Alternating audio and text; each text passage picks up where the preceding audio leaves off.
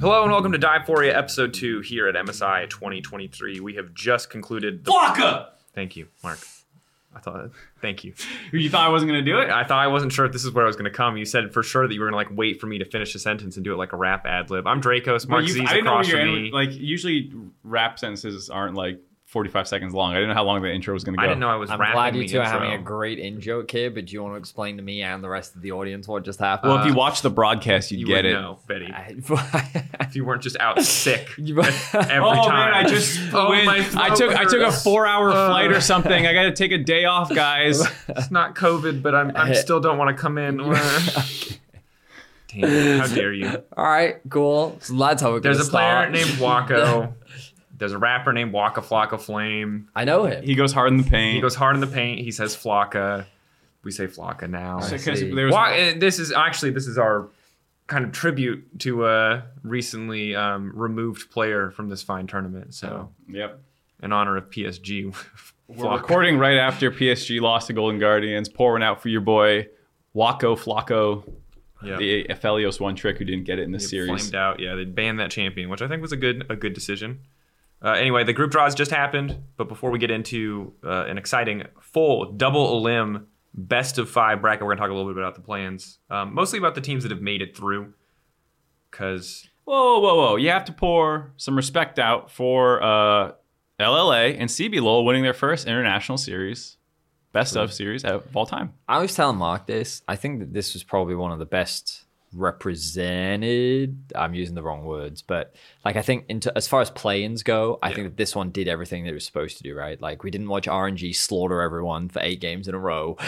Um, we, you know, we like the good teams got out pretty fast, and then the um, wait, we didn't get to watch six games of EG versus G two though. I thought that was that, That kind of is- The six kinda- games where we got them, guys. We need one more to be sure that they're actually better than us. the triple round robin. Are you gonna miss the triple round robin? But I think like that it did what it was supposed to do, right? I think Yeah. that the uh, each of the regions like they got their opportunity to play against some of the top dogs. I think we saw some close games, some stomps, and then I think we also saw some pretty good like interregional stuff where um, like I was a little disappointed in DFM. I expected a little bit more from them. I was Yeah. really impressed with Loud. Um, and then like obviously PSG making it through and Golden Guardians, everything kind of went the way that we all expected.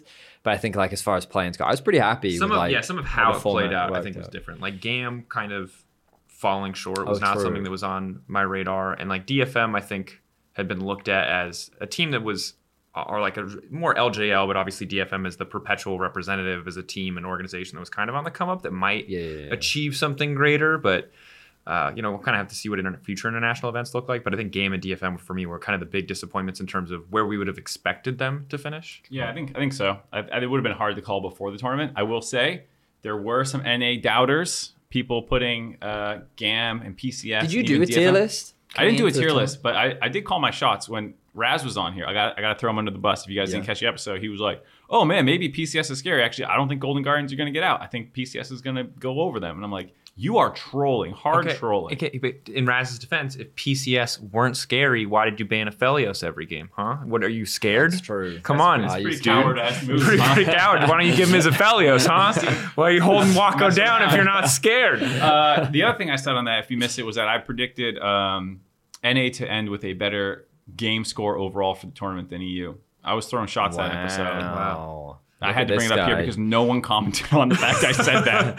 I said that Like, thinking that would be I like was bold. I made an inflammatory prediction. I was like, Yeah, all like- no one we cared. Said, The of all Problem the is, things we the first time I'm hearing that is after seeing the group draw, which honestly kind of low blow, Mark. Kind Well, of a low I, blow. I, I said it. Go back and watch the other episode. It's, I don't it's need there to. You've said I'm it trying right to, I'm trying now. to You bully said it right now. into into taking a bet that NA will do better than EU. And But what's so far? Like, what are you talking? Win record or win percentage? I- I Because right now Europe is undefeated. game score percentage. So yeah, you guys are undefeated.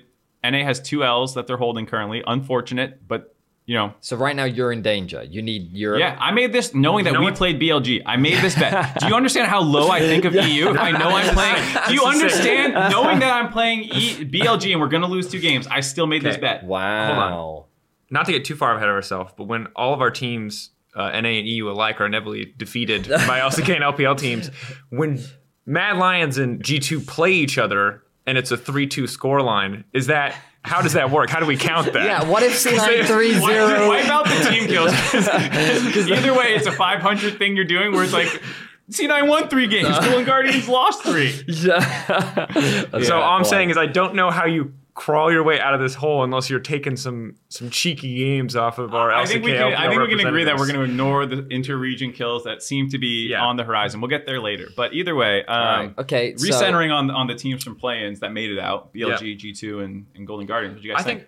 Well, I think, and to the point that Raz was trying to make, I was, I'm PSG is always a hard one to read because I feel like so much of the talent in that region is just getting kind of plucked away in any given moment. But um, in terms of regionally, like the regions that they're close to, I know that they've historically always been able to scrim LPL teams, and they're always able to show, I think, a pretty consistently good level. So I can see how on paper you'd maybe expect more from that region, but I do think you're kind of undercutting Golden Guardians because they showed that they're pretty adaptable. Uh, I think the people will probably point to the BLG game, which I think I'm less excited about because while that was really sick, I think a lot of that was like this Yasuo Gragas thing that BLG were clearly like, and Ben was kind of just like, don't get me wrong, like, which was great, but like Ben was also just like, what are you doing, Ben? Come on, like, take it down a I notch. think Ben was was asleep for this play-in tournament because if that's what he's bringing on the main stage, he's in trouble. It's looking good for C9, is what you're saying. If that's what he's bringing Fudge to the main ready. stage, Fudge He- is he's Fudge watching is what Licorice is ready. doing to him and Yeah. know what he did to Licorice, and he's like, wait. So what I'll say great time.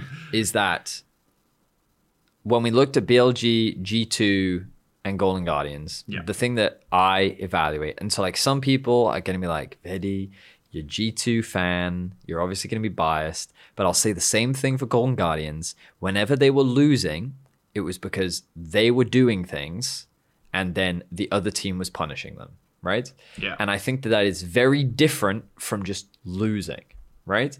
Because if you look at the series today of PSG versus Golden Guardians, pretty consistently throughout that series, everything that happened was driven by Golden Guardians starting the play, right? And so the the entire series would, was dictated and determined by what Golden Guardians wanted to do on the map. And I think that a team that already has like a greater sense of moving the game forward is should already be regarded as higher. So when we looked at the G2 game and we look at the BLG games, I think that that was exactly the same for both of those as well. When G2 was losing, I think they were overforcing plays in mid. Caps was getting punished for it. Like they they nearly threw that Baron against was it PSG? It was PSG, right? Um, where that game got really chaotic. Like I still felt like the G2 was always the driving force in all of Yeah. those games, and they were able to claw it back. Even and then the immediate game after, they cleaned that up and they stomp their opposition, right? And some of that is the fact that PSG specifically are like the passenger team. Yes. Like they're there. It's like it's like every game that they're in, I feel like they are a spectator to their own game. Yes, You know what I mean? At a certain Yeah. point, they like decide to like, all right, now we're gonna participate, and it's like it's too late, PSG, or like great timing, PSG, you, you did it again. So like that that's for me why coming into this tournament, I was surprised that people rated PSG above Golden Guardians. I didn't like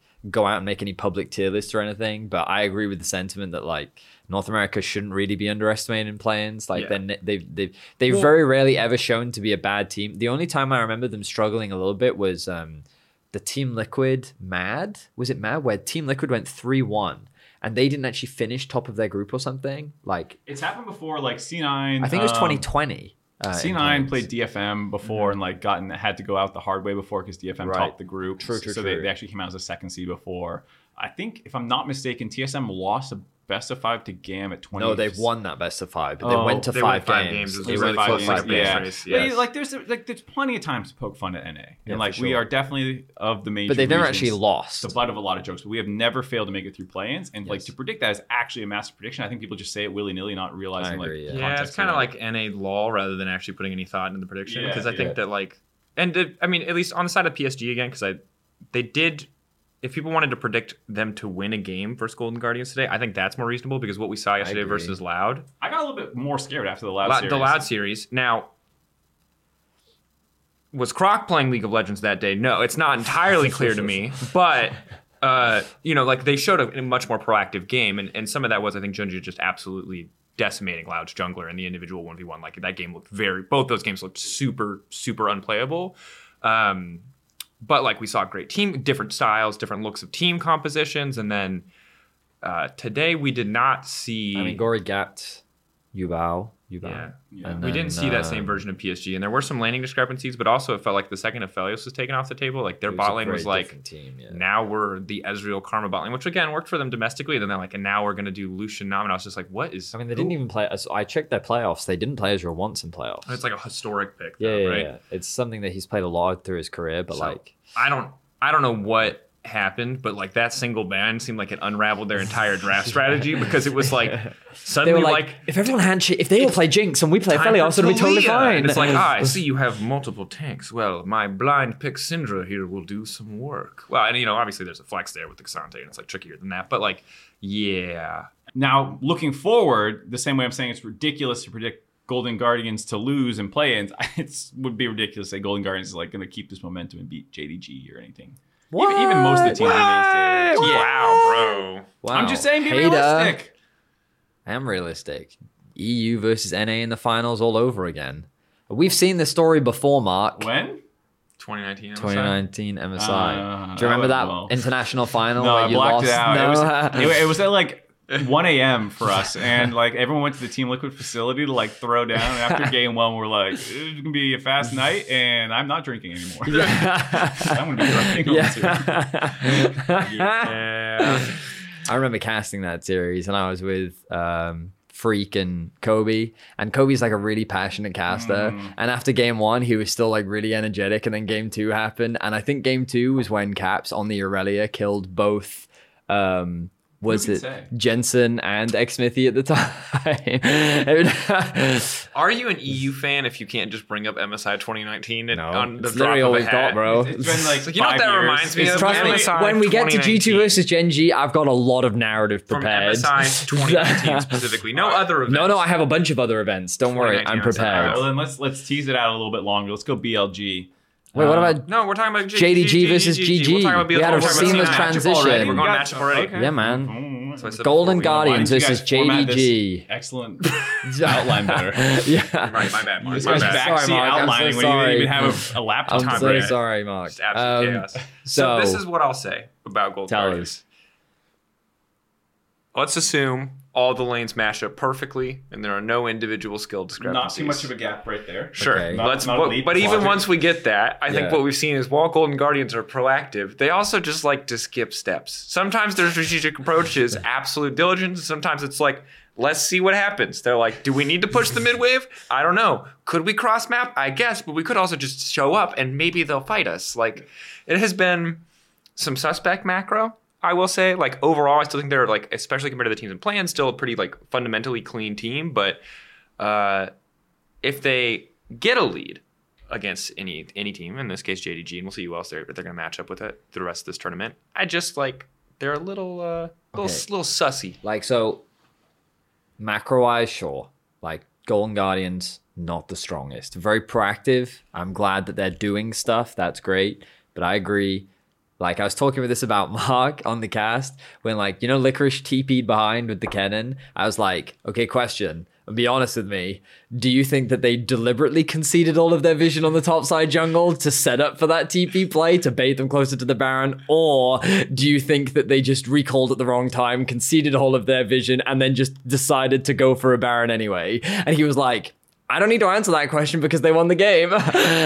There's like being consciously good at something, you know, where you're like, oh, I know all the chess strategies and I understand exactly what I'm doing. And then there's the guy who's just like, how does this piece move? And he slaps it down. And sometimes he just like you just stumble he just right hits play. it. You know what I mean? I appreciate the discussion around the macro, but like, can we go back to you just ignoring all the skill gaps? That Yeah. I, I wanted, I gonna wanted to start that. from a yeah, position I of like let's like like let's just like take a breath and pretend that everybody is equal and we can just talk about the team strategy, which isn't attributed to any individual or single person. Yes. Coaching staff, I guess. Sorry. Uh, yeah, on the, that point though, where you have maybe the most skilled roster in League of Legends right now in I- JDG. Okay, we're just jump ahead here. My favorites to win the tournament. Uh, JDG. your favorites to win the tournament also JDG. Everyone was basically JDG actually on the previous episode as well, and then Yes. I, I said T1 to go to the fan vote. That's fine. Sweet, you're just like, We don't oh god, I can't wait. Once I To... realized there's overwhelming favorites, and I didn't have a unique opinion. I T1 was like, flipped so many barons. We're literally like considering stop. You're jumping. Stop jumping. Okay, all right, We're all right, jumping. all right, all right. We'll get there. I'm following. Um, but I'm saying they got to keep up. but like I agree with you in terms of like macro stuff, sure. But like individually, like we watched the the thing is, I'd love to give some hopium for Golden Guardians. I really would. But we watched them play against BLG, and we watched what happened bot lane, and like. But you played against Elk, and now you're playing against Ruler, and I, I'm like, I, I I, you know, like Elk is good, Ruler is better than Elk is, and like by a lot. Yeah. Uh, also, the top side of the map for BLG was not very impressive this tournament. True. And we'll- No, I guess we'll like talk about- Yagao had some oopsie. Uh, yeah. Anyway, it's hard not to jump, but anyway, so like the, that evidence might not be as relevant, and I think the other big struggle too is is like It's when Knight Kanavi three six nine. But remember, remember, like one of the other realities about this tournament, not just this format, is the way the schedule works. Is like you got to practice a bunch for plans, and you have a bunch of stage experience, but you have no. This could be a boon, or this could be an absolute curse for you. Is that you you have seen nothing from JDG? You're going True. straight into a best of five, and so no longer is it like it is groups at Worlds where you can like adapt over a week or a week and a half. Um, you got to adapt to your plans opponents, but now for JDG, it's like figure it out. You got three games to figure. You got fi- potentially five games to figure it out. Now the same is true from JDG, and we'll see which teams that hurts and if like which team that's a boon for, which team that sucks for.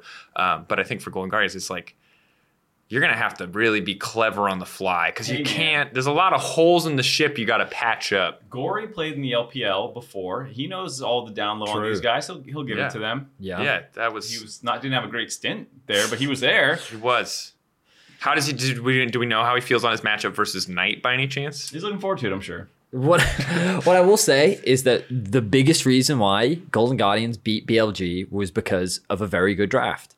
Like the Yasuo, Gragas, K'Sante, like their bot lane got bodied, but it didn't matter because they drafted in a way that gave Yeah. them ways to win in fights. What's And happened so, in like, the next game, Bedius? No, I know exactly what happened in the next game. I'm just saying that like draft is a way in which you can find advantages because it's it's not like that Golden Guardians individuals aren't good enough to win if they're in a position where they can win, right? If you give them a lead, I'm confident that a Golden Guardians could close out a game against a JDG. Sure, I believe in that world. But uh, Yeah. I think that you have to draft in a way that gives you options to be able to do that. and I'm not saying that they have to cheese the draft, but they're going to have to, like, if you just play standard, like standard meta via Ari into a JDG, I think that you will not stand a chance. it's tough. I think there is a position right now where like you can the idea of giving Knight which is kind of probably going to be inevitability, is scary. But there are good champions into it. You can play like more proactive mid jungles. You can try to blow the game open. I mean, we saw from like G2, and I suspect we'll see more like Nautilus mid or tanky mid laners, just as much CC as you can in the mid lane, as much damage as you can in the jungle, and you just try to blow open mid. And I think that that's something that Golden Guardians are good at. I think that it's And Knight's a choker internationally, so there's there's your in. I mean, that's yeah, True. that's uh, We're really. We're really digging deep here, aren't we? Into the like the copium takes. It's like three six nine, maybe uh, Rolls a three. maybe this meta of probably mostly tanks on the top side, or Kennen is gonna he's gonna suffer. yeah. Uh, Maybe Ruler Orange, has a Orange bad showed up today. right? Yeah, we're Hey, scared. if Deft can be Ruler, why can't Stixxay? Yeah, I don't see a leap there. I, I mean, Six A's been decent this 6A's tournament. been decent. He, Sure. he did get bodied by Elk, but I think it's fair to say that Elk is probably the best player in play-ins, hands down, just straight up. Yeah, Broken Blade is up there, bro. Let's calm down. Mm, okay, I see how this podcast is gonna go. Yeah. Uh, I do agree right. with the draft point. Golden Guardians do, do often have unique drafts. I hope that Gragas Yasuo wasn't like the only thing that they had in the tank because it Yeah. would feel like a bit of a waste to use on BLG, who you're gonna then even if you lost them, you, you still have a second chance to get into the tour- main tournament anyway. So like, I hope they have more flexy, tricky picks because I do feel like without going full send on like bad comps, but like all lane counters. I just think that it's like this first week of games, this first set of games is going to be an absolute meta fiesta because again, a lot of the teams, the first seeds especially, are getting in now or have gotten in in the last couple of days. Yesterday. Yeah, Faker caught in yesterday. And from what I heard from um, some of the EU reps, teams were waiting to scrim because the draw is so close. You don't want to risk scrimming someone who is going to be your opponent. So it's like, Everyone's slamming today and tomorrow. so like, yeah, you've got like a day and a half to sort your like. It's and it's very likely that we could come in with a lot of different meta reads. Now, I think that unlike worlds of the past, where sometimes there have been huge patch differences and we've seen completely different meta reads, it seems like for the most part, it's just about identical. Wukong dropping in Prio, and then this new kind of like more utility, even though there was already like Gragas and, and LEC or whatever, but there's more like carry junglers showing up. But mostly it's kind of the same, so I don't know how, what that's actually going to mean. But um, yeah, in the long run, JG are my tournament favorites, and Golden Guardians. That's a that's an unlucky draw. Yep.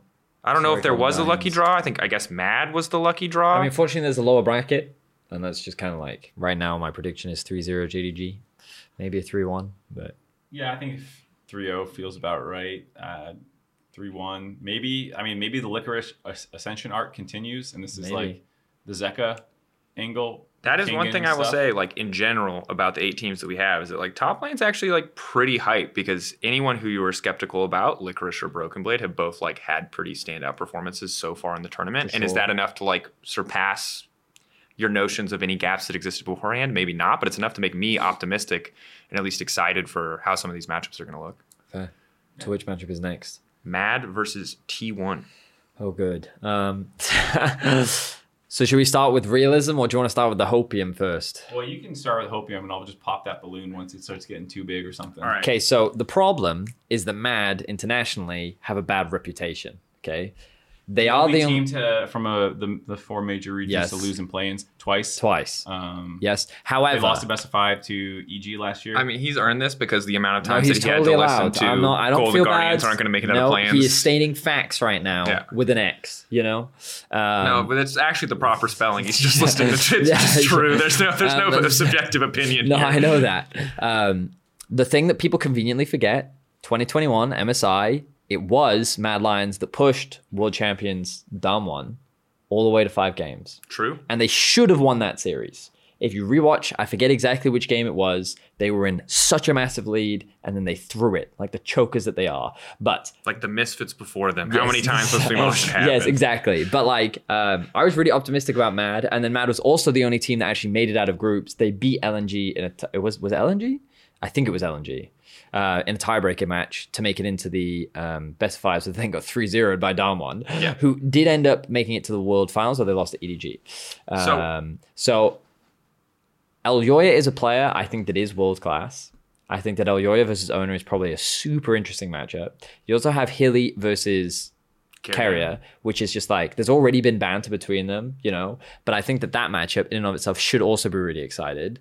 I think that the matchups where you would skew in favor of T1 is then the actual carries. Like Gumayusi over Carzzy, you're naturally going to give the advantage. Faker over Nisqy, you're naturally going to give the advantage to Faker. Um, and then you look at Zeus versus Chasy. Um, I think that T1 does a lot of what Mad does, just better Yeah. right? Like, I think that you can get into the debate about the mid to late game macro. Sometimes T1 like to flip some stuff, but can you say the same thing about Mad? Like, they do the exact same things. They're both very talented when it comes to team fights. They're both a team that often leverages their mid jungle to find early advantages. The support is super active on the map and plays a wide array of different champions. Um, like the and their their top laner can easily play carries, can also play tanks, and then you've got 80 carries that just play the stock standard, but they're kind of clutch when they need to be. Like they're very similar in terms of play style. I just think that T1 has way more experience at that style and um, is just basically mad with with more options. Yeah, I mean T1 are definitely also feel more consistent. Like Carzzy and Hylissang have been on a tear, but they're notoriously um, inconsistent players. That's very true, yeah. You know what I mean? And I think that while I'm excited for to see if Elyoya is also going to be picking up carries, and I think that like Nisqy's Gragas has been sick. I don't think he'll ever get it, but like I think Gragas looks really powerful right now. I think the champion is stupid broken. Like I think there's a world where if they get their picks, the meta does, from what we've seen on stage thus far, really suit them and can really work for them. But like the thing is, I can't. The same is also true for T1. Yep. Well, yeah, I think also T1's super happy playing like a lot of prio stuff and just like trying to hard win lanes. And Yeah. Yeah. Chasy did a lot better in the playoff run and stuff. I still feel like Zeus had his like little chokes in, in finals that people always are For starting for to say is like a trend for him. But like Yeah. outside that, he's still an insanely dominant laner. He'll play Jace Gnar and all this stuff. Like we didn't see much Jace prio in in play-ins. It felt Yeah. like at all. I mean, he was bringing out Yone Well- at Worlds last year. Like the man Yeah. will play whatever. he'll- he'll- It's. I was gonna say like the other thing that's really terrifying is that like uh, I'm obviously a big Lucian Nami hater, specifically mostly for Western teams. I actually just say for all Western teams um, because I just don't think we executed well enough. But like that is not a problem for Gumacaria. And I, while Lucian will almost 100% be banned, like there's a world where T1 can just draft a bot lane like that, send Oner top as they so consistently do. Because honestly, this T1 lineup feels there's some improvements and there's some changes certainly in how they play the game, but it feels so similar to the lineup that we saw at Worlds. And a lot of that is like Oner pretty consistently looking to set up top for success, pathing to the top side. It's not every game, but like I if T1 don't want a handshake on like the scaling meta, I'm nervous as to what the early game looks Well, like. what I'll say is that a big advantage that Mad had, specifically over other LEC teams, was their one, two, three. Like they had so many great options, specifically because of their massive priority on Gragas and their ability to play at top, jungle, and mid. And then the way in which they could combine that with a wide array of different options, whether it be Jace Gragas, whether it be the Jace Vi, whether it be like w- whatever they wanted to do, they had. op- And then if you had to ban away the Jace, they could still play the Annie, and so they could still do like Annie Vi. They could do Annie Wukong. Like they they had they could basically like the meta was perfect for them in terms of what they wanted to pick. And so if you didn't ban something, they were guaranteed to get it. And that meant that their bot lane could then just play whatever they wanted. They were happy to play Zeri, they could play Ezreal if everything else was banned out. So they had like the most draft flexibility domestically. And the question is like, do I believe that they would have that same level of flexibility against T1? Sure. Can they still have access to all of those champions? Yes, I believe that. But is that to say that T1 also doesn't have access to all yeah, of those I don't think it's the like, uh, edge that it was in, Yeah, in exactly. LEC is the struggle, right? Because like BDS had a very clear way that they wanted to play the game, and sometimes because they had their very specific prio Exactly. picks, like it just let Mad get away with. In hindsight, at the time, it made sense, but in hindsight, kind of murder in terms of like them getting everything that they wanted in the draft, and it's just a lot of that isn't the same case. And again, as like Delusion Nami is an example, but there's a lot of things that you put a ton of faith in T1 to just bust out. Like Zeus can't, you're not, he's never getting Jace, he's never getting Kennen, and it's like okay, but you have to give him something. you have to give him something. Something has to go through picks and bans, and it's it's T1 are a much harder puzzle to figure out for Mad, even if they have a lot of things like a Gragas flex. Wouldn't be surprised to see a not flex come in as well. But even those flex picks aren't enough in my mind to break open a T1 draft. I feel like that's gonna have to be the angles or some things that they can go and just throw T1 for a loop and have to adapt in the draft. Because otherwise, the, the thing that I was gonna say, like the skill matchups as well, just like things that you think are lanes that you could handshake before that now you can't, and you suddenly get slammed on. I think that's exactly what happened in Golden Guardians in their Yeah. series versus BLG, where Elk's like, eh, no, you think you can just like take Zeri with some like weak ass laning support, Yeah, and like, nah, Yeah, you're yeah, gonna get absolutely destroyed. And I Yeah. I worry for some of those similar matchups where like in EU you can play domestically these more about roaming play style cha- champions easier but then like now you're roaming to a lane that's just permanently shoved in and you're like half health because you're just taking worse trades and these kinds of things and Yeah. it makes it a lot harder to Well, i feel like play that style The uh, I'm not entirely bought in in terms of bot lane for that for Europe, only because bot lane for us this year has been like the most competitive it's ever been. Like we have a pretty stacked bot lane, especially when Sure. you looked at like we had upset. I mean, Comp didn't have the best year, but upset Hans. We also had uh, Crownie. Like we had a really lot of strong AD carries. So I like I'm not too worried about Carzzy specifically going into that matchup. I it's more about how does the team stop T1 from diving Carzzy level Well, three, level five, level six, level seven. There's definitely going to be to a certain degree, and like for me, the support role especially is really important Oh, because yeah. there's like a I mean, that- huge arms race in terms of picks. Because I think that like, let's just say like you're handshaking on Jinx Aphelios. Probably not, but like maybe there's something like that. Let's say mean, Lucian Navi's sure. off the board, Zeri, Xayah. Just for just humor me. Two champions who basically want to do the same thing, right? Like so often that lane is decided by support counter pick, and like there's a lot of stuff that we maybe got comfortable with I mean, in Europe true, that yeah. like Keria will break that, and that's going to be really tricky. And like at the same time, yeah, Hylissang can play a Pyke every once in a while. Like Hylissang will find an opportunity to play something unique, but it's like he's going up against a player who I have literally zero down in my mind can play everything that he can Keria play. literally destroyed the support meta in spring for He will- Wait, yeah, I mean, he like, will I'm gonna destroy- pick like- whatever, and your supports around the world are gonna have to try it in scrims now. Suck it. So like this is my point. This is terrifying. Is Yeah, because it's like I believe there's a world where Hilly can still get to play these roaming champions, but it will probably be again a handshake where you're like, we're both roaming. Like have fun solo laning 80 carries. Like Yeah. we're both leaving. Or I mean, like the thing is, they love playing with like again Prio. So like they'll take a weird support counter pick. They're like, yeah, I'm gonna play the brand today or something. That Yeah. like, you're just like, ah, Ah, shit, we didn't practice. This Well, and the thing is, is like the matchup I'm most excited for is Oner versus Elyoya, and especially like For this sure, mid jungle yeah. because I think mid jungle is so important. But like mid jungle breaks down very quickly, very early if enemy is able to get push and you're not ready for it. Like that's why G2 love Lucianami so much is they get push bot and suddenly Yike gets to do whatever the hell he wants on the map. You know what I mean? It frees him up so much. It's not always about building huge leads. And the things I'll say is that, like, I think Elyoya at every international competition he's gone to has overall looked very good. Um, I think Nisqy, this is a really big opportunity for him. The irony is that his Gragas, the thing that he's most well known for and has the most success on this year, he picked up because of Faker. Um, and now he's going against the guy that basically encouraged him But to I'm, play. just, I'm saying if Gragas can never make it through. Like unless there's a new I mean, counter pick, probably this won't. champion is so dumb. But my point is that like I think Nisqy, this is a really big opportunity for him as a player to prove that he can compete internationally because it's like it's a very well known thing among fans where people will say he's like the gatekeeper. Yeah, if yeah. he is the best mid in the region, then that's a concern that people should have because he can't compete with international mids. And I think that people look at him very similarly to how they look at Yagao and that he's more of a facilitator rather than a carry. Um, so him versus Faker, it's going to be really important for him. Um, and what I'll say is that also Mad have been consistently underestimating. Uh, that I don't think like right now we're underestimating them. I think Yeah. that like based on what the information that we have, I think it's fair to rate T1 as the favorites. I think the vast majority of people, but it also wouldn't surprise me if Mad did come up with very good draft prep. And also like a bit of a niche thing, but the Korean teams can be quite stubborn when they start international tournaments. So during their first week is normally when they'll drop a single game. Like you know when we used to have the best of ones at Worlds and MSI. two, like it was always like up. week Yeah, yeah. one, Korea would always drop a couple days. Uh, Like I think T1 last year went three two in group stage or something. Um, just because like they are quite attached to their old meta, they scrim quite insularly, and then they come to the event. And then when they start scrimming the teams here and pick up the new meta, then they very quickly. But uh, within a single best of five, I don't think that that's necessarily enough to. I mean, the, the I, I really like this copium angle where you're like, listen, sometimes the Korean teams drop some games and need some time to scale up. And because now instead of playing across six days of Exactly. best of ones, and then they have that time to learn, Right. It's all happening day one. Yes. they can they can lose. Uh huh. The alternative take being that the best of series that they absolutely clap everyone in That just one. start right away. Yeah, Like, that's also there's not yeah. any of this fun that you get to have Yeah. where EG That's wins also- a single one because you flipped Yeah. a Baron. You know, Yeah. like that doesn't happen now. And even if that does happen, you play three more games and then you lose. You Yeah, know, yeah, like yeah. so. I, I don't know what you said. You said good draft prep, this, this, that. Yeah. Put a number on it. No, I mean I think three one T one would be my prediction. Um. I could I could see a world of a three two, like I can see it, but three one is is my for T one is is what I'm expecting.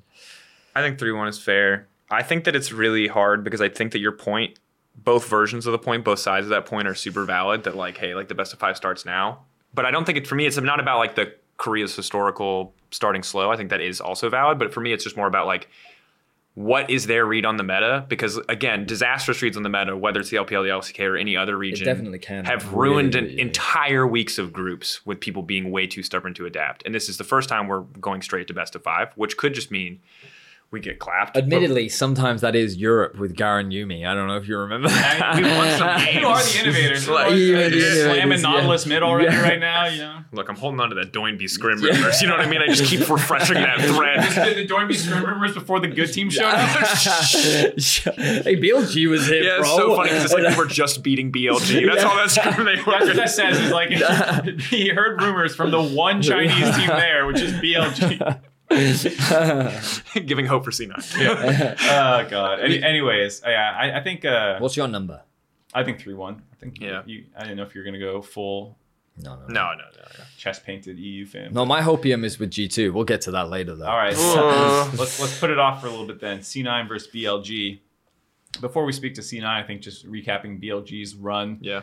both more impressive in some areas and less in others. Yeah. Yeah. I'd say that part of the reason why we got to call Elk definitively the best player of play-ins because other players on BLG were definitively not the best players in play-ins. And they needed him sometimes. yeah, to they make- gave Elk an opportunity to look like a big carry. He absolutely stuffed Stixxay into the locker, Mm-hmm. bullied him in lane. Yep. Yep. Uh, got massive leads every single game, basically. And Golden Guardian's game plan was like, do anything we can to find ways to kill Elk.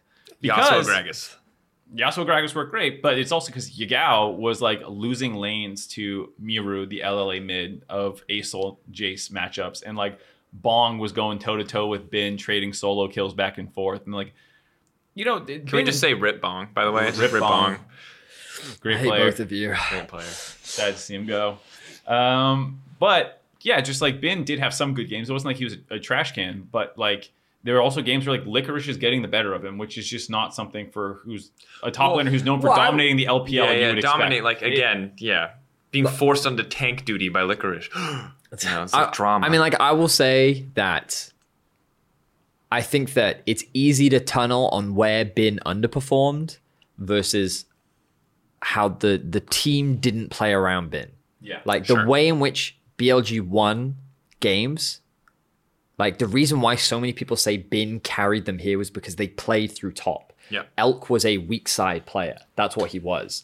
And then they lost to JDG, and all of the LPL casters have told me that like since that loss to JDG, they've just kind of reevaluated how they how they want to play. And like you think about some of the best characters, like remember Jax used to be like a blind pick, like you could just go for that whenever you wanted to. Um, I think that K'Sante being really strong in the past. Well, actually, even though he wasn't a big K'Sante player, was he? He was still like uh, he he played it every now and then, but I think in playoffs he didn't actually play it once. you like the counters more. Yeah, I remember exactly. his Fiora very vividly. Yeah, yeah, though. exactly. So like they they were a top side focused team, and I think that with how the meta has shifted, it's been harder for him to actually carry. So they've had to shift their priorities over to Elk, and like the big reason why Golden Guardians got stomped was because like I don't know if you guys remember, but game three they stacked four waves on that bot tower, and there was no one there to help them. they had a four man dive bot, and Stixxay lost like three to four waves of farm, um, and it's it's a tried and true strategy that Yagao is very experienced in. He is he is the original like TF player, like Taliyah, like Lissandra. He's more than happy to push roam, push roam, push roam. Like You're, you're, you're stretching the word original a little bit I there, mean, but sure, in but recent like- history, sure, sure. I'll I mean, but you he's that's always been his role, right? that. Like yeah, I. I mean, like his the most reason, played champion is Vagar. You know what I mean? Like it kind of tells you exactly what he's there for. He's set up fair. Yeah. utility. You know what I mean? um, and I think that um, the reason why Bin doesn't look as good is because he just doesn't get the same resources that he had during the regular season, and I think that that's very normal for him. Sure. Um, and so like I'm some, I'm not going to look because I think his sound game was very good. Like his he was unkillable. I think it was a great pick, and I think that he played the champion very well. Yeah, I don't Um, think it's like condemning Bin, but I don't think you can also just say like completely it's not because he got resources because he did. There were unforced errors, but I think in the same vein, like the easier logic for me is just like this didn't look like BLG full strength. It honestly just looked like they were trying stuff. Maybe that's a, a Well, worse again, I just I think it's a different BLG. I think that's the the take. I just think that we have a different to the BLG that we're used to, and I um I think the bigger question is like when you compare it to C9. I thought that their early games were inconsistent. I don't know if you fully agree with that, but like my biggest takeaway from them during the uh, the final, and maybe that's not fully representative of them as a team, but like their early games are super inconsistent in terms of their ability to build the lead, and that is the biggest concern for me when they uh, when they when they actually go up against BLG. Because matchup for matchup, I can definitely see a world where like I'm not that concerned for uh, for C9, but um, I think that that early game, the way in which C9 actually play through their leads, and is is where I have bigger We were, we were kind of joking about like liquor uh, fudge watching licorice go toe to toe with Bin and being like, really? Okay, you know, and like that's not that much of a joke because licorice has, or excuse me, fudge. God, all the fucking food names and Thompson. Sorry, this is just- fudge has ran NA tops like Yeah, yeah, yeah, yeah. consistently for multiple splits now. Like there's some times where he doesn't look the best and he has his games, blah blah blah. But like generally speaking, Fudge is the de facto king of top. I lane. just love it because like I don't think Broken Blade is the top father in Europe right now, but like that's, his nickname, and yeah. so it just feels like the mafioso families like meeting the, the, the LEC LCS families coming together to figure out how they're how they're gonna like resolve the Yeah. issue. You know, Yeah, yeah. But like, um, I'm just saying that like if, if you're watching this as C9 and you're like, Yeah. oh wait, Bin isn't like trashing Licorice and like actually Licorice is going toe to toe with him. yeah. And like I beat Licorice every single day of the week, you know, like you have to be feeling better than you were coming in, even though Sure. th- he's not getting the resources, but at least like um also with Yagao not looking particularly good. I think that's the big part is like Yagao goes to whichever lane they want to be playing through, but like Yeah. he wasn't really getting bot lane. To be fair, we're talking about like where the resources going. It's like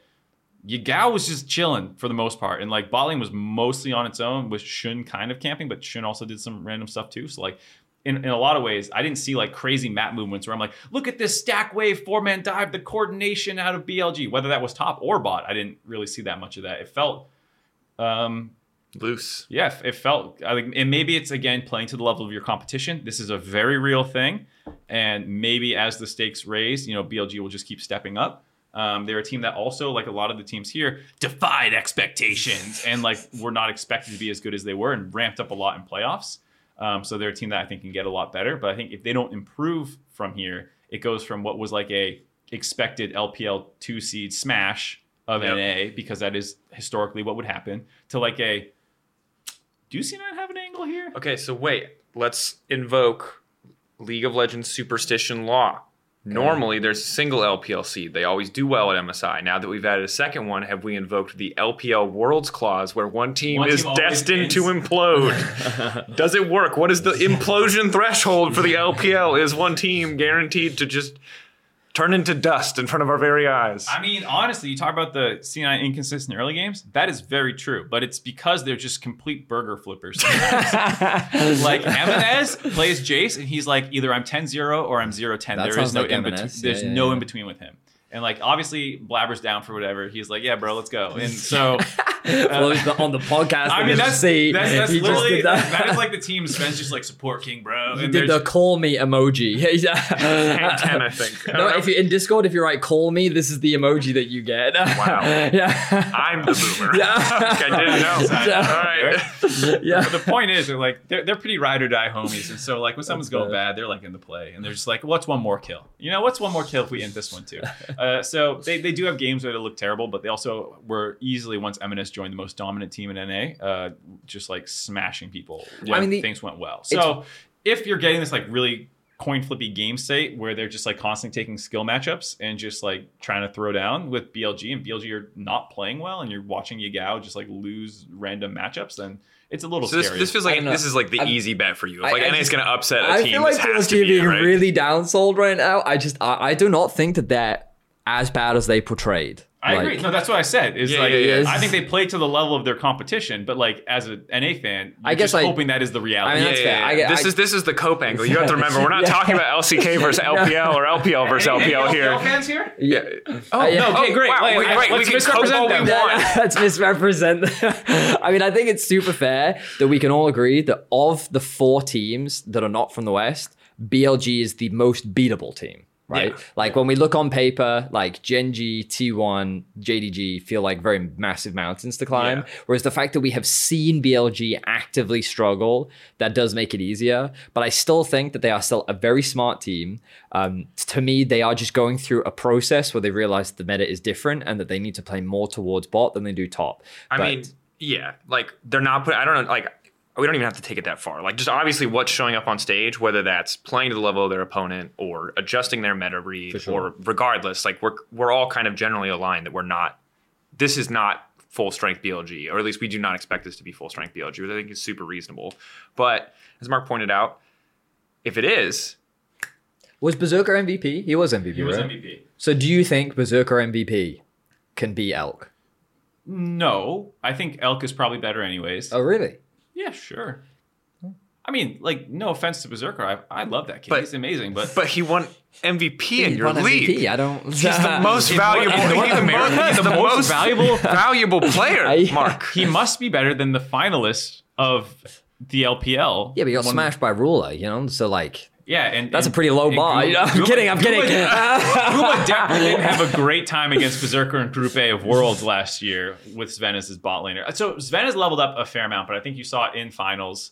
Uh, even sometimes some mistakes coming through in the post game interview. He said he didn't feel like he played great that day. Fair. Yeah. And I think for a lot of us, it's the combo of on versus Elk versus uh, Berserker versus Zven, That's where it's like, I, I don't know. Like, I want to believe in Zven. I think he actually stepped up a lot this split. He was a lot better. He had some really interesting picks and really came into his own as a support. Whereas, like, last year, he was just Enchanter one trick because that was kind of the meta. Yeah. But it's still like the weak point. It's, it's the I- clear weak point. Like, of course, anything can go wrong. Bin can start stomping Fudge again, but like, this is the something that's going to be a problem, most likely the whole series. And I hope that that unique picks. I hope we see a lot of that from our Western representatives because I do feel like, given the short turnaround, like if there was ever a time you could just throw wacky picks out there, it's in a bet. It's in a double limb bracket in best of fives when nobody really has hundred percent confidence that they know what the meta is. Like now is the time to get weird with it. I feel like so. I would love to see that, and I do think that this is this might be the West's like just to lump both of our regions together. This might be the West's best shot to win a best of five. We haven't got to G two yet. Don't worry, I got you, Oh. baby. I got you. We'll get to that in a bit. I know, though. but I'm wondering what your angle is here. okay. But um, what's the score then, boys? What number are you putting on the table? Three one, three maybe three zero. The coward bet. The coward. I think it's 3-0. I think it's a 3-0 for BLG. really? yeah. I Yeah. don't know if you guys have this in EU, but like at 3-1 is the coward's bet. Yeah, Reckless yeah, it is actually, he came on you like you want to call it 3-0, but that sounds not hype, so you call the 3-1, but there's no way it's a 3-2. But what do you believe, Mark? What's your score? I don't, yeah. I God, it's like I would honestly say 3-2 if I believe that this is like BLG because like I can see the world. yeah, it's like okay, if you play at this level BLG and this is really what you're bringing to MSI and C9 has like done anything in the off like the, the downtime to Yeah, improve or anything, um, then like it is actually a, a close matchup because C9 beat the hell out of Golden Guardians despite not playing super clean in finals uh, and ran North America for most of the, the second half of the, the split. So if Golden Guardians is testing BLG, then it actually is like pretty close, I think. Yeah. I I'll give you. I'll give you the BLG three two. I'll give it to you. That's my Sick. number. solidarity and looking like idiots when it's a 3 Yeah, that's fine. BLG. That's I wanna say 3-0. Can dance in our graves. I'm not Yeah. trying to dance in your graves because, like, I want C9 to win. Like, I don't like that prediction. I want That's fair. any Western team to beat their opponent because it makes things more interesting. But I'm just like, on the one hand, I kind of believe, but on the other hand, it's like, Elk is really good. Elk is insane. Elk is He's going to be really the best good. player in the series. And so, like, really, if like, you know, if Bin just plays Sion every game or tank top every game fight. and they front to back, I think they just win. And I just don't like. And again, C9 again, you can make things happen, but I just I, I, I think you made a really good point about it being like a reimagining of BLG because coming into the tournament, like the the narrative of like what this team is and how they play is Elk weak side, like you said, and Snowball top. And because they haven't done that, and Yagao hasn't done a ton, it's like you kind of just like, well, so what is this team? And it's like the the late game bomb that can just pick Sion top and not give a shit. Yeah, and because like, like scale and win. The the one thing at this point, regardless of their you know whatever they were doing regionally, the one thing we've seen at MSI and the one person we've seen at MSI be really consistent is Elk, and like so like Again, though, like the the biggest not saying that variable that, we that, don't though. have, like, because it was easier to talk about T1 and um, Mad because we haven't seen either of those teams. Yeah. it's easy to talk about JDG versus GG. GG because we've seen GG play and then like because we have a reference of BLG it's easier.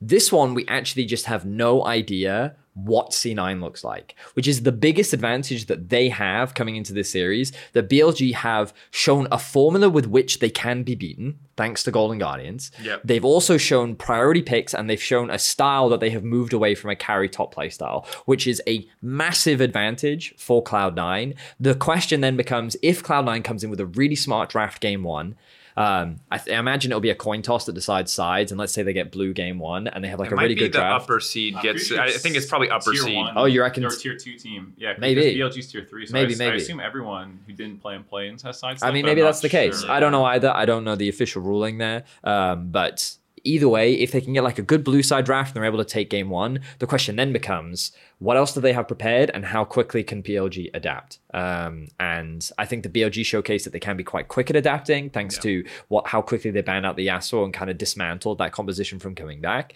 But um, that's the biggest thing for me in Cloud9. They haven't shown any gameplay yet. I really can see it being a 3 2, and I wouldn't be surprised if, uh, you know, when, when Mark and I were talking about the group draw, we were saying that for both Europe and NA, the best matchup is an EU versus NA one. We wanted G2 versus C9 because we could both see them beating each other.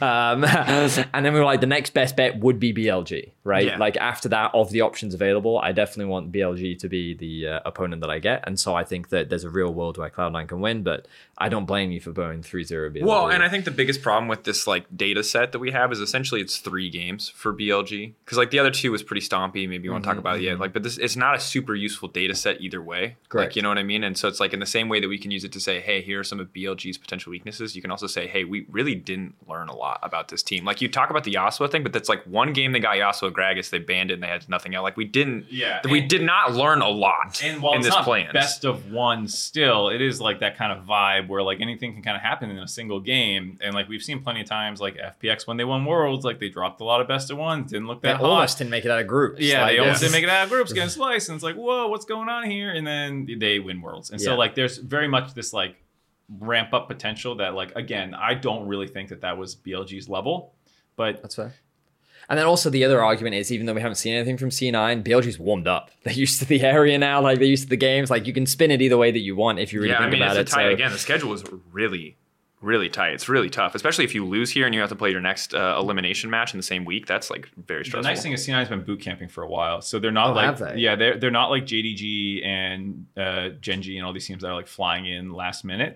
They've actually been in Europe for quite a bit, if I remember. Like they they are one of the teams scrimming. I didn't here. know that. There I think go, I nice. think I could be mistaken, but I remember. Rookie maneuver taking Well, I jet lag out as a Roman potential did tell me that he had Hmm, sprint now when you have to swim home.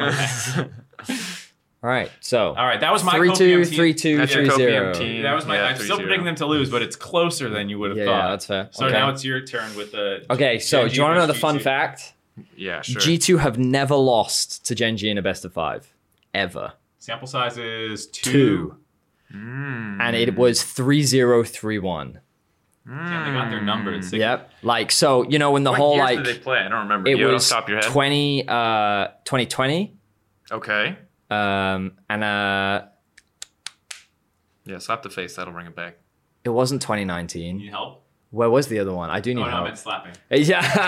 Uh, it wasn't 2018, right? That Gen.G busted out completely. So I was trying to understand the significance because, like, at this point, the G2 lineup has changed so many times. yeah, of course. It's, a like, completely different G2 lineup. yeah, it's a I'm completely saying different Gen G Gen lineup. G I lineup. know, What are you talking I'm saying. about? What the hell's this Peyz guy? I have a- Yeah. a ruler ready to go. Yeah. Yeah. Um, so I think that I will give this credit to Caedrel because this isn't my original point, and I do have to credit him for it. Mm-hmm. He made a very valid point, which I'm super bored on with, which is that like if G2 were a stock standard team that just played the traditional meta picks, I would heavily favor Gen.G because I do believe that when you when like they are the smartest team in the world.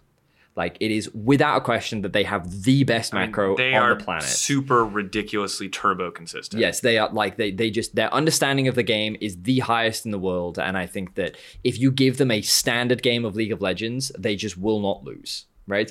And I think that one of the big surprises coming into the final with T1 was how much scrappier and proactive they were in the early game compared to the previous best of five that they had played, where T1 just kind of dominated and snowballed from the early game. Um, but the reality is, is that when you enter the mid to late game, like their objective setup is compl- consistently flawless. Their vision control is always extremely good. They manage their waves incredibly well. Like they're just they they have such a good head on their shoulders, combined with the fact that they have very talented individuals pretty much across the board, right?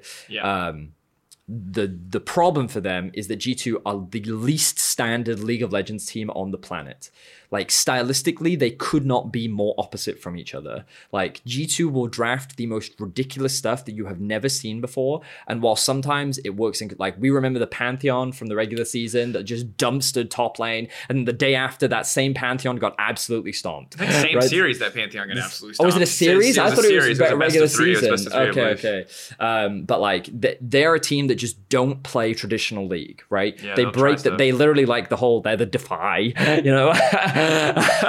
They're on brand. Yeah. They're brand asset at Yeah, this point. they are. I'm G like- two, don't do something greedy But or literally, risky. like I was, Never. I was, I was talking to Rahman, and he was like, "Yeah, we just brought out Nautilus and Scrims, and then everyone started playing Nautilus and Scrims." Like, It's like some big Giga Brain thing. It's just like, Like, yeah, let's try it. they just try all sorts of things and like Yeah. they they look at the patch and like they are the, and T1 know this firsthand like the Pyke top like the, the this G2 like for a while lost that soul of creativity but I can promise you with this roster it is very much back um, and they are willing to play and sometimes they cook way too much like sometimes they draft in a way that that like it just shouldn't work I remember their first Italy game I didn't really love it I think that they just won I didn't like their second Italy game either. I Yeah. think It's just fun. I don't like Italy. I don't think it's But, good. uh, but I like the Nautilus. but the um the ideas that they have completely go against everything that is conventional, right? They aren't Yeah. just first picking by every game. We know that they can play it, but they won't do it. They will cook up different strategies. They have definitely something new prepared for Gen.G, and I think that that is the thing that can catch a team like Gen.G when like they are the most buy to book team you can you can find. That's not to say that that's a bad thing, right? Because their understanding of the game is an incredibly high level. But G2 just like draw on the covers. They'll rip out the pages. Like they just don't Yeah, care.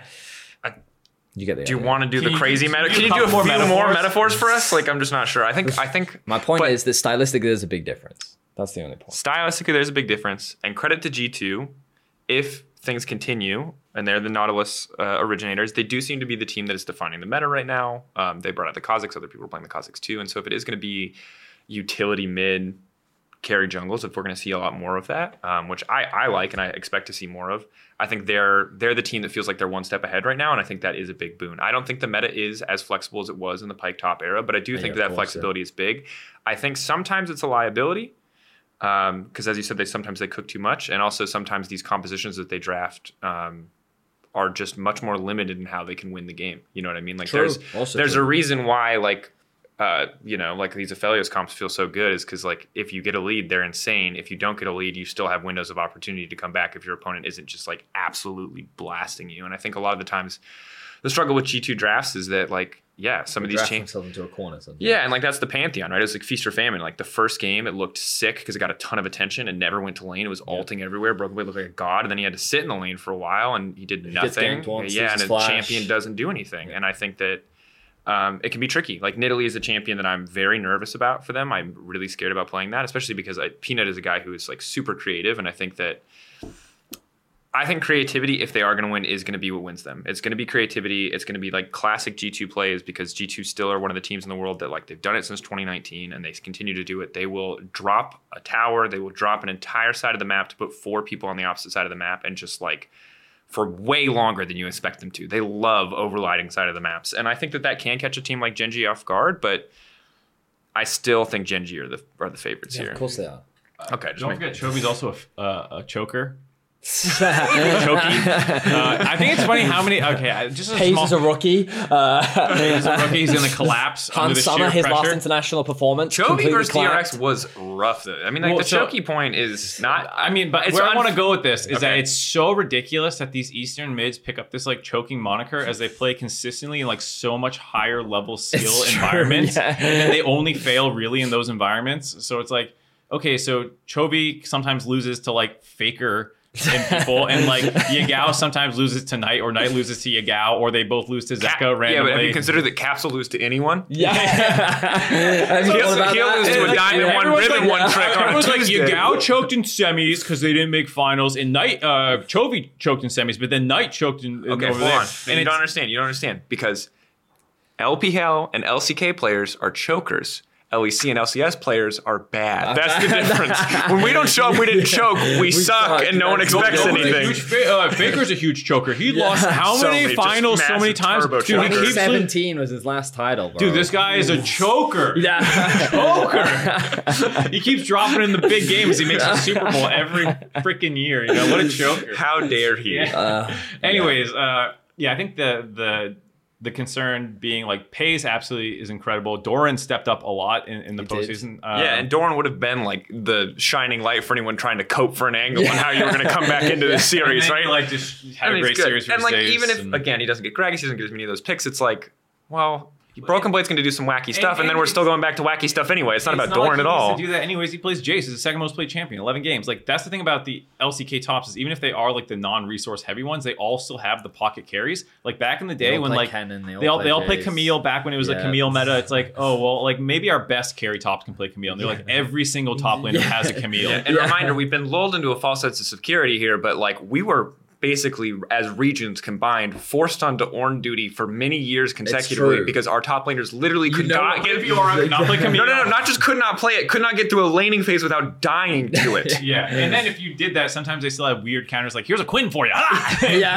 Uh, so, anyways, point being, Broken Blade has looked very, very good. But to be fair, he is a feast or famine player, not just on Pantheon and stuff like that, but Yeah. like against lower levels of competition, he can run over games. Well, and It's- that, and like still like the Darius game, which is one of like his great games where he like helped facilitate this comeback. I still think a lot of the strength of that pick is that people just aren't used to playing against it, and as the tournament goes on, it's Well- not going to look as good. And it is a unique champion. I think that people sometimes underestimate the inevitability that it brings to the table, like an Ornn or a Sion does, just because of how powerful the passive is, how he can just build full tank and still be a threat. But um.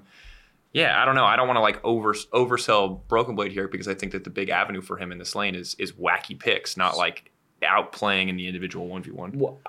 I would say that for Broken Blade, like I think that the community narrative has shifted kind of the reality of the situation a little, just because when you look at how Broken Blade is playing, he's fine, right? Like throughout playoffs, he played a lot of AP champions. He played Gragas, he played Kennen. There was another one that he played. It wasn't Gwen, it was something else. I forget exactly what it was, but he was like totally fine, right? Like it wasn't like he was ever really getting bodied, and everyone will sit there and go, "Oh, we're not concerned about him domestically, we're concerned about him internationally." And I'm like, okay, he's going against Doran, which like sure, Doran had a great finals, but even then, like as far as top laners go, you've kind of drawn a pretty good role as far as the potential top lane competition. The real concern that everyone should be talking about is caps, because like this guy has significantly underperformed recently, and like even when you look at the Loud series, he was the guy that was dying, right? Like he got better in the PSG. His Gragas was much better, and I was much more appreciative of what we saw from him. Yeah. But uh, Caps is still a player that I have the most concern about. And against Chovy, when you think about that matchup, if you were to ask me right now, well, you are, I suppose I'm asking me right now, Chovy's going to smash Caps. Like, it's not even close. Like, I don't even think right now that Caps is playing at the level that is even comparable to Chovy. so, So when we started this section, you were like, "Hold on, don't worry, Drake." yeah, I gave you all the copium. at the I start. got you. So- I don't feel like you got me. I- you just told me that the Western goat is about to get blasted. Yeah, yeah. I feel like quite opposite of the you got me. You just didn't. You didn't pick up on the copium because he's not going to play the skill matchups. Yeah, like, if Chovy would destroy him in a skill Nautilus. matchup. We're not going to play a skill matchup. We're going to play Nautilus.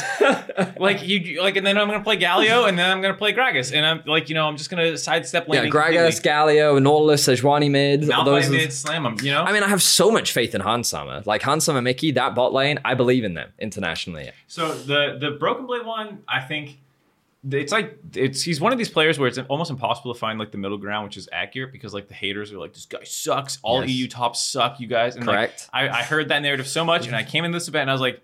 Your tops are fine. Like Broken Yeah, Blade's playing very well Yeah. against like he's smashing people, and like I, I'm pretty relatively confident. He also chasing used to play. For, he won in NA as well. Like, yeah, yeah, I know. He's I'm watching him Yeah. for time. I he's think not he's like- a good player. It's true that we're in the gray area because while I don't think he was terrible domestically, he did have a lot of lanes where he fell uh, really far behind, often in isolation. And again, we can go farther back and say, hey, that's the draft, and he was given an unfortunate matchup, but still, like massive CS discrepancies aren't. But going into this series, is Broken Blade versus Doran really what you're looking at and going? I, I, don't think, think that, that make or breaks the series. Right, still. that's what You're I'm saying. right. Like, but like, then I'm not going to tell you that Broken Blade's great. I'm going to tell you that Broken Blade probably doesn't matter in this matchup. Right, Like, this exactly. is this is not the matchup either way that I'm going to hang my hat on like Broken Blade anyway. I think that the most important matchup is so Yike.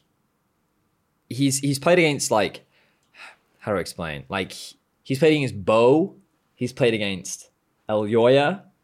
He played against like our junglers. Like Yankos was like one of our best performing junglers, and he only played nine games during the regular season. Like the jungle competition that Yike has experienced so far. Like don't get me wrong, Yike is very good, but I think Peanut is a slightly different level of Yeah, veteran 'cause you have to than what he's that used Bo to. does not speak the same language as his mid laner, which might make some of those early game coordination plays, uh, some of those hiccups that we saw, make a more sense. Whereas uh, And there's I'm not, not- really a language or like- a time playing together gap for these two it's guys. not like I've lost all faith in Yike or anything. It's just that the mid jungle, which I think is so important in this meta, who do I have more faith in right now? It is definitely Peanut and Chovy. Like that mid jungle duo, I think is like just the clear advantage in this series. And if you assume that like top is even and bot, I think is fair to say can be considered even given Hans and Mickey's Yeah, pedigree like, and performance. draft right? is a like, lot, though, but yeah, yeah, obviously yeah, draft sure, is sure, always sure, a performance, but like with their pedigree and history, I think They it's won't fair to say, it. yeah, in theory. Hmm. Like I've seen Mickey grief it before, but no, like Mickey does. I mean, like, but like, come on. Like, but like, if you just like in me, in my opinion, the biggest discrepancy exists in mid jungle. That is where my biggest concern and comes G2 from. have, I think, yet to play a single game of Aphelios this entire year, which means they're either banning or they're having Well, to so run against them every single game. That that's like the mid jungle one. I understand the concern.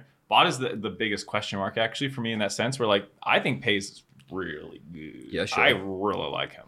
And while I also like Hans and Mickey, and they have like the unique picks and stuff, and I think they can make lanes more like kill lane focused than just like standard trading and laning patterns. Like, I would wonder how that's going to go if, you know, you're just playing Xayah or Rakan and then like Zeri or Annie. Yeah, like these kinds of lanes that we've seen a lot of with Lucian Nami's, these kinds of things. I think in a world where you're just looking at the isolated 2v2, I have a ton of faith in Hans and Mickey because I think that they Yeah. care a lot about that 2v2. They really like that's something that Mickey's always put a ton of effort into. It's something he thinks about a lot. Um, you know, he talked about his relationship with Keria, something he talks to like the best supports in the world about. So I just like I trust trust them in 2v2. The question is, how do they then fit into G2's greater draft strategy, and like, what do they They want? feel, I will say sometimes they feel like an afterthought. I'll Yeah, throw it out there where I- I'm like their bot lane just like draft something. and, like, in winter, it was a much bigger focus, but in spring, it's definitely shifted for yeah, sure. and people talk about the Draven, but I don't think it's necessarily about the Draven. It's just like you've seen games. It is convenient that we that they, I say we that they always draft a uh, a Draven man. It's it's It is nice, helps. and that's a strength. Yeah, It yeah, for sure. That's a positive thing. But like you can see, like I think part of the reason why they love Lucian Nami so much and strayed away from other things is they just want their bot lane to be able to just win in isolation, and that's great. I don't think they'll get their hands on those picks, but it's just like sometimes I feel like G two really need their bot lane to just win in isolation, but don't necessarily have the, the resources left over in draft to give them a winning bottom lane because they look so much better when they have bot push. Like every I mean, part of their game plan looks so much better when they the have bot best version of G two was when they were diving bot like level three, level four, level but five. even if they don't dive, even if they just push the wave in so Mickey can roam up and help invade with Yike, like I think this team looks so much better, so much more control over the game, but it's just like it's much, much harder to do. Okay, you EU fanboys, put your money where your mouth is. Where's this series going? Is it do you believe in the G2 magic still? A little bit. You got a little smirk there. You feeling it? I mean, like I want to, but I know for a fact that like it's just like it's very hard on paper for me to argue that G two is going to beat Gen G. I think the Gen G is like so good. Like the only argument, which again credit to Caedrel, is just like it's really hard to have faith in that organization internationally. Like they do have a world title, obviously. I think they have two world titles actually, but in recent history, like they have struggled yeah, internationally. Yeah, yeah. Yeah. Um, yeah, again, it depends on how you want to perceive that team. But like in recent years, they have faltered when it comes um, when you expect them to perform and you expect them to be the favorites. And I think the G two is a wild card that can. Uh, You know, you're right. I think it's going to come down to their jerseys. If they show up with those tigers again, I know there's like a cute, a cute story of the origin of those tiger jerseys. Still hate them. If I see it on stage at MSI, G2 wins the series. yeah.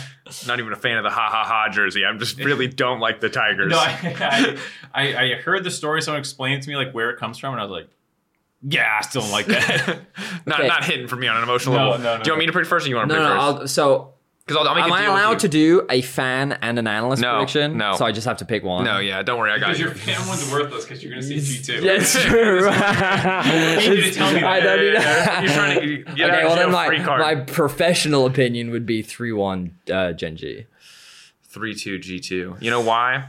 Because the people that don't like me are already going to discredit my opinion for good reasons, and I'm a play-by-play caster, which they like to bring up. So like my analytical me. clout No. doesn't matter. Here's the thing you gotta think about: like, who's watching this and why do I care? You know, like EU fans are watching this. I True. jumped through tables this whole split. You know what? What is? What am I doing here? I'm just saying you're not really committed because I have a feeling, production secret, those tables were meant to be jumped through. This one's not. This, This one's one is just a shoddy definitely piece of not. furniture. I'm just saying commit. Actual, Yeah, we got text. audio equipment, my computer, which I'd be very sad to get fried. We're here for the fans, and Look, the fans want to hear G two fans- prediction. You're right. Betty said it, so I don't really need to recap anymore. But G2 are a wild card.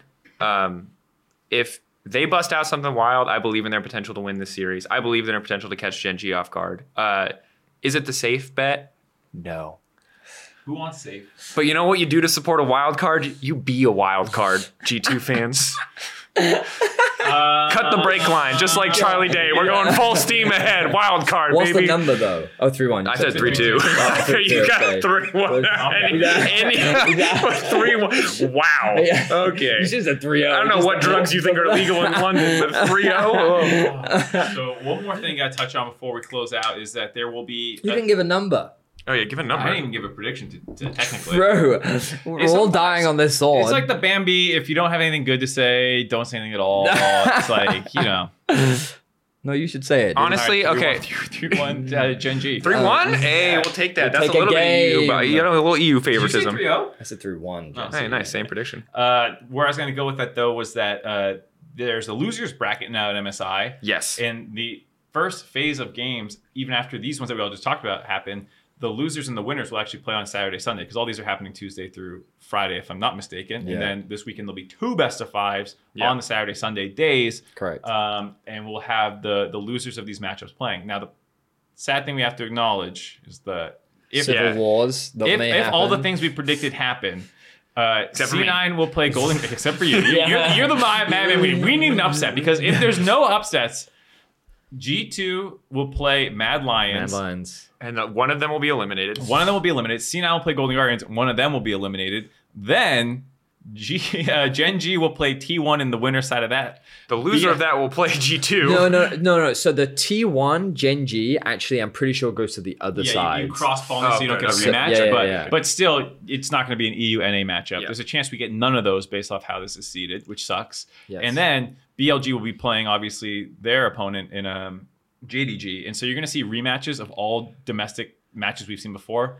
But it depends on your perspective. Because if you're um, an LCK LPL fan, You're like- you, got the best possible, like, because even though you'd have Gen G versus T1, they would then go into a losers bracket where they then wouldn't have to play against an LPL team again. But, But are you even happy because you don't get LPL versus LCK until winners bracket final? But that's what they want.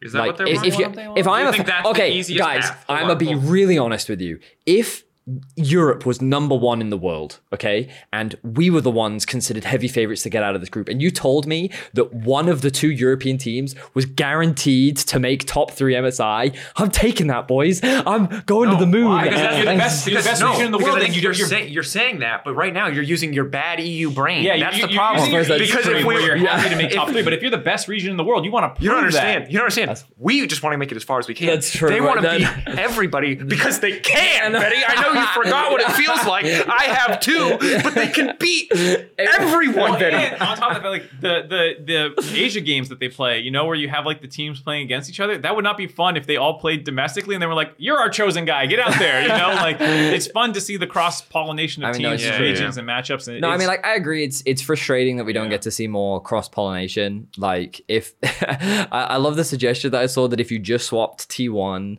uh, Mad with the C nine BLG, you would have like completely cross pollination between the Yeah, two yeah, brackets. Yeah, I think it's something to look forward to maybe in the future. Yeah, Uh, it it feels like something that like now that we've seen what feels like the worst possible bracket scenario. Like I'm not gonna say what the change would look like for the future, but if we do keep this format, and obviously like this is the first Well- time through this format, so no judgment. Like people are gonna miss things, um, or be okay with this draw. I don't know. Depends on who you are. Um, you know, you can. I wouldn't be surprised to see changes in the future. But like the the other thing is like the reality is that seeding is always going to complicate things as well because I know like many people also rate T1 as one of the best teams in the tournament.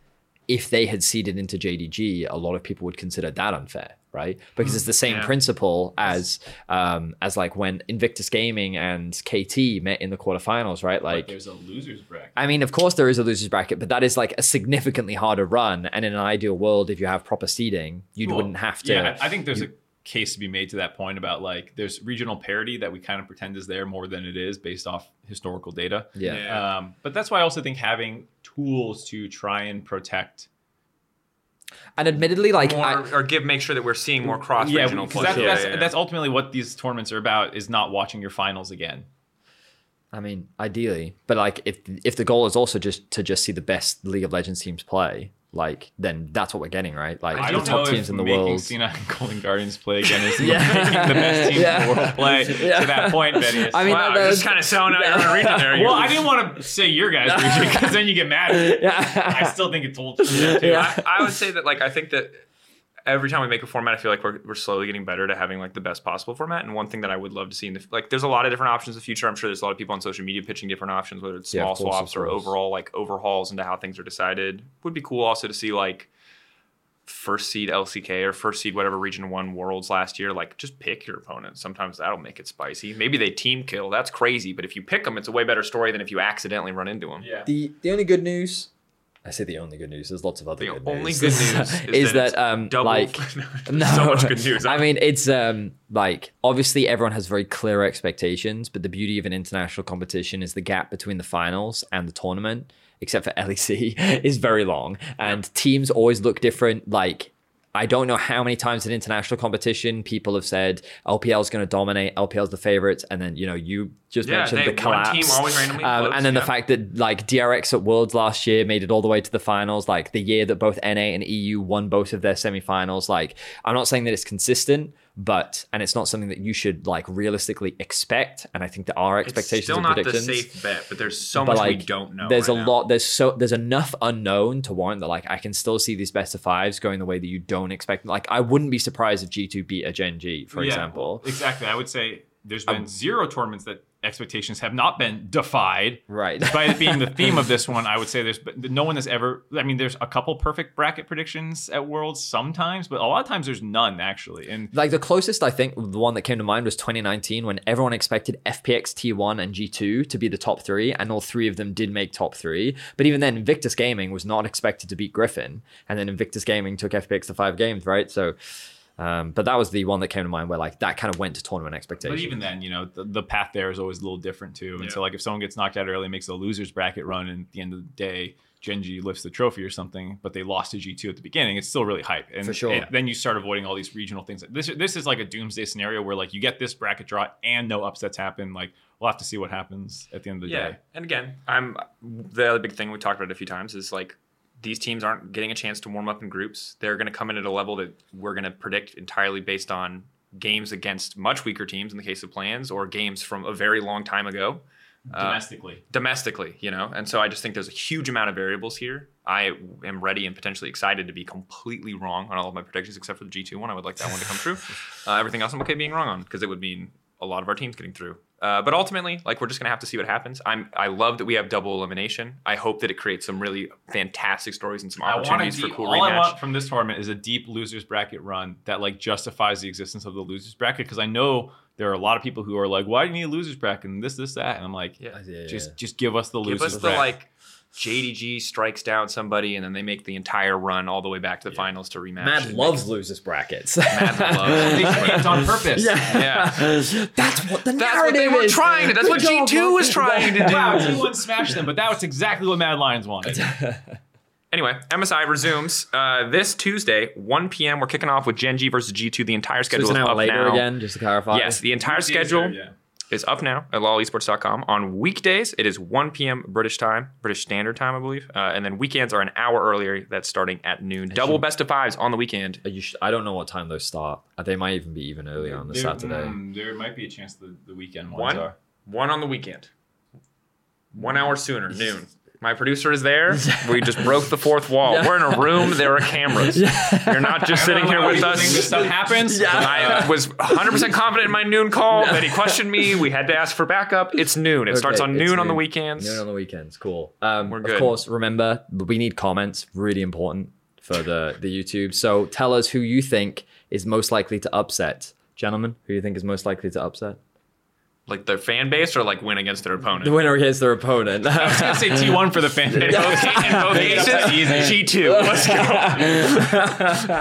go. okay, cool, great. Just get those, you know, get those comments. This in, has been so you know- Divephoria, episode two. We'll be back with more coverage throughout the tournament. But for now, brace yourself. The best of fives are coming. They're coming in hot and fast. What is going to happen?